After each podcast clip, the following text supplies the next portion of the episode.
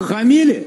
Выходи строиться. Вітаю, друзі! Я Олена Трибушна. Це канал є питання. Сьогодні останній день нашої найважчої осені. Про деякі події, які ви могли пропустити, поговоримо і про Соловйова, якому самому час виходіть строїться.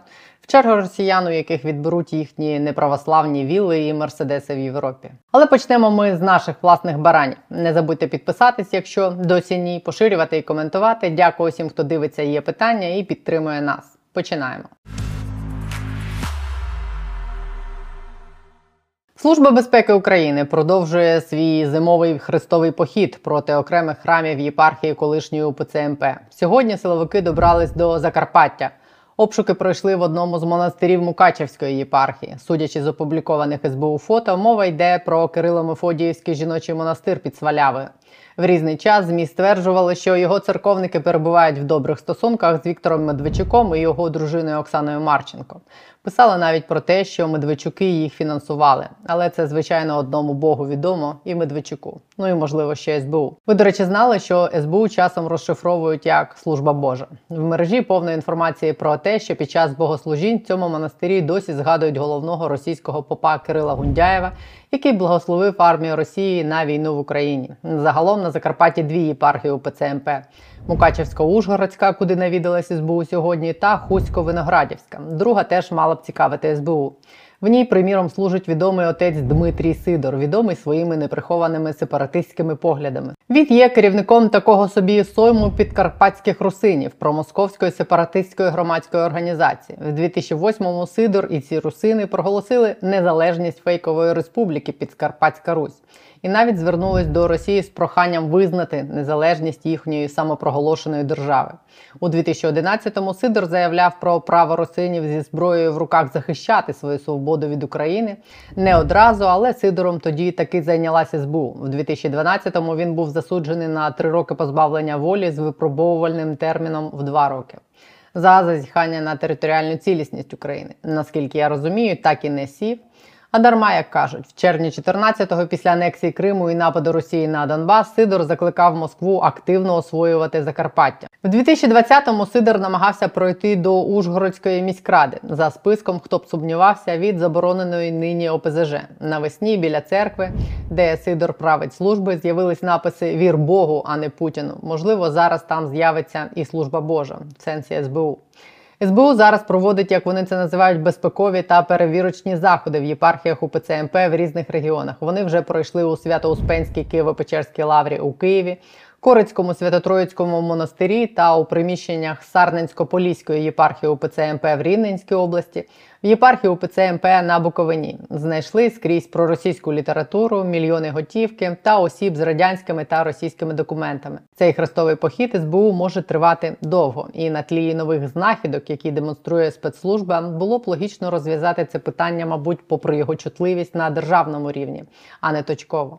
Вчора депутати Львівської обласної ради ухвалили рішення про необхідність заборони діяльності релігійних організацій УПЦ МП на території Львівської області. Вони звернулись до Верховної Ради України з пропозицією ухвалити необхідні законодавчі зміни, щоб заборонити діяльність релігійних організацій УПЦ МП в принципі.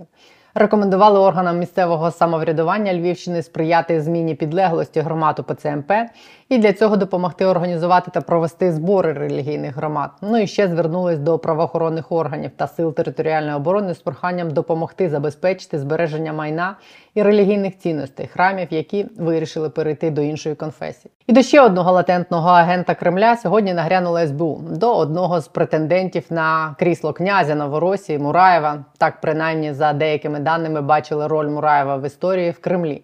Плануючи вторгнення, служба безпеки провела сьогодні обшуки у Мураєва, керівника проросійської партії наші власника телеканалу нашу, його родичів та соратників на Київщині. Було вилучено майже те саме, що і в храмах у ПЦМП готівку, у тому числі в російських рублях, зброю, комп'ютерну техніку та мобільні телефони. Обшуки пройшли в рамках кримінального провадження за статтею про державну зраду, зокрема через поширення проросійських наративів його телеканалом Наш. Сам несостоявшийся намісник за кордоном в традиційному пункті незламності усіх наших гнит у відні повідомили в СБУ. Чим би не закінчилось розслідування Служби безпеки України для самого Мураєва, я дуже сподіваюся на те, що у багатьох людей в країні, які дивились телеканал наш з його марафонами і ведучими, які бачили в Мураєві перспективного політика, я особисто знаю таких людей, які слухали його маячню про те, як ми вісім років бомбілі Донбас, його заклики дружити з Росією. Все должны разговаривать со всеми, это раз. И только путем переговоров можно добиться мира. Я дуже сподіваюся, що ці люди стануть більш критично ставитись до мудаків в телевізорах і перестануть вибирати в бюлетенях таких от маргінальних товаришів. І загалом будуть критично ставитись до усього і усіх, кого їм будуть після війни знову продавати в телевізорі. В Одесі сьогодні теж здобули маленьку перемогу над руським міром. Міськрада Одеси підтримала нарешті рішення про демонтаж статуї російської імператриці Катерини II. Крім неї, демонтують також Суворова. Обидва імперські ідоли перенесуть до музею. Але попереду Одеситів ще багато такої роботи. Ще належить розібратись з Олександром II, з Пушкіним. Ну і власне самим Трухановим. Сьогодні на засіданні міськради мер Одеси Труханов нагадав, що є пропозиція створити у місті парк імперського минулого. Саме туди можуть згодом перемістити і пам'ятник Катерині і Суворову. Труханова теж би туди перемістити з його російськими паспортами Шреденгера. Але це буде неконституційно і не демократично, навіть через петицію, мабуть, як відбулось з Катериною. Тому доведеться попрацювати антикорупційним органам і, мабуть, СБУ. Нагадаю, з 18-го року ще набу підозрює Труханова в заволодінні коштами місцевого бюджету. Йдеться про махінації з землею в Одесі. Розмір збитків сягає майже 700 мільйонів гривень. Рік тому йому та ще трьом посадовцям одеської міськради повідомили про підозру у зловживанні службовим становищем. Труханову тоді обрали запобіжний захід у вигляді застави в 30 мільйонів гривень, які він оперативно сплатив. Заставу за нього, за даними одеських змі, вніс православний олігарх Вадим Новинський. Все дуже скрепно. Напередодні вторгнення в лютому Вищий антикорсуд продовжив Труханову запобіжний захід. Але далі, як ви знаєте, частина прокурорів САП пішли в збройні сили. Керівника у антикорпрокуратури довго не було. Тому в якому стані справа Труханова мені невідомо. Сподіваюсь, новий голова САП трохи розворушить це адісійне гніздо. Мером Труханов, поки йдуть антикорупційні розслідування, продовжує працювати. Щодо його російського паспорта, в наявності якого давно підозрюють одеського голову, новини наступні. Місяць тому на сайті президента набрала 25 тисяч підписів петиція з проханням до Зеленського звернути увагу на проросійські погляди Труханова. Зокрема, на те, як Труханов поширював тези про заснування міста росіянами та спільну історію, щоб не демонтувати Катерину, за його інтерв'ю, в яких він під час вторгнення вже висловлювався за компроміси з окупантами з питання Криму, за його тези про те, що Путін не хоче бомбити Одесу в час, коли по Одесі постійно прилітало. Також в петиції написано, що Труханов був і є громадянином Росії. Зеленський відповів, що доручив перевірити викладені факти, зокрема і російське громадянство Труханова, Міністерство внутрішніх справ і Служби безпеки. Це було рівно місяць тому. Нагадаю, що рівно в той самий день президент схожим чином відреагував і на петицію про позбавлення українського громадянства судді Верховного суду Богдана Львова, у якого журналісти, а після них і СБУ знайшли російський паспорт. Зеленський доручив комісії з питань громадянства при ньому самому перевірити факти і ухвалити рішення. Так само, як Труханов, поки керує Одесою, Львов теж вже місяць чекає, що трапиться з ним швидше. Позбавлять його громадянства чи невідкладно неліквідований окружний адмінсуд поновить його на посаді одного з керівників Верховного суду. Пройшов вже місяць, поки що видно на часі не наступило. Будемо стежити за їх руками, а поки що про тих, хто має стежити. Офіс 100% генпрокурора таки відкрив справу проти народної депутатки від Слуги народу Ірини Алахвердієвої. Нагадаю, в декларації депутатки президентської фракції з'явився швейцарський годинник за понад 300 тисяч гривень з білими діамантами, а також понад 14 мільйонів гривень. Все було начебто подаровано батьком, але офіційно той таких багатомільйонних доходів не отримував. Центр протидії корупції, громадська організація, яку очолює, нагадаю, Віталій Шабунін, звернулася спершу до самого генпрокурора Андрія Костіна з вимогою відкрити справу. Костін відмовився, тому ЦПК подали до антикорупційного суду, і суд фактично примусив генпрокурора таки відкрити справу. Тепер її будуть розслідувати Національне антикорупційне бюро і спеціалізована антикорупційна прокуратура. Історія ця має нагадувати нам про кілька речей. Перше, доки генпрокурорів будуть призначати за принципом 100% свій, а потім винагороджувати за слухняність призначення послами на жирні дипломатичні посади, доти в країні буде працювати правило своїм все ворогам закон. Друге, доки проти депутата не можна почати розслідування за можливий злочин без згоди свого в доску генпрокурора, зняття депутатської недоторканності можна вважати профанацією. Третє, доки Генеральна прокуратура не почне виконувати свою роботу і ловити топ-посадовців на злочинах, а не відігравати роль гвинтика в системі, де всім топ-посадовцям спершу дають втекти, а потім починають виколупувати їх з Австрії, Монако, доти це не можна вважати боротьбою з корупцією.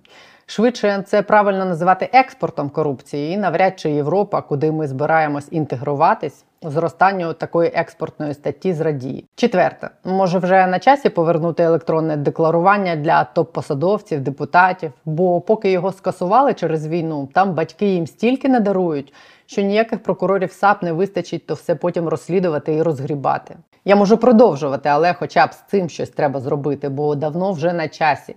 І дуже багато питань викликають такі от історії з нардепками з діамантами, банкірами-втікачами і головами ОВА з джипами по 13 баксів. Не те, що тут у нас в тилу, а там на фронті, де люди віддають життя зовсім не за все перелічене вище. Цим власне і хочу закінчити сьогодні випуск ціною, якою буде заплачено за збереження і переродження країни. Сьогодні вранці голова Єврокомісії Урсула фон дер Ляєн запропонувала створити спеціалізований суд для злочинів Росії в Україні і сказала, що Росія має заплатити фінансово за руйнування. Збитки оцінюють у 600 мільярдів євро, і їх має компенсувати Росія та російські олігархи. Захід заблокував вже 300 мільярдів євро резервів російського центробанку, та як сказала фон дер Ляєн, 19 мільярдів євро грошей російських олігархів. В Європі дійсно зосереджена величезна частина заблокованих російських активів. Вона завжди була для заможних росіян, зокрема путінських олігархів, місцем, де вони ховали гроші і витрачали, відпочивали, купували яхти і віли. За інформацією видання Політико, приміром, ЄС заморозив російських активів на 68 мільярдів євро. 90% з них припадають на Бельгію, Францію, Німеччину, Італію, Люксембург, Ірландію та Австрію.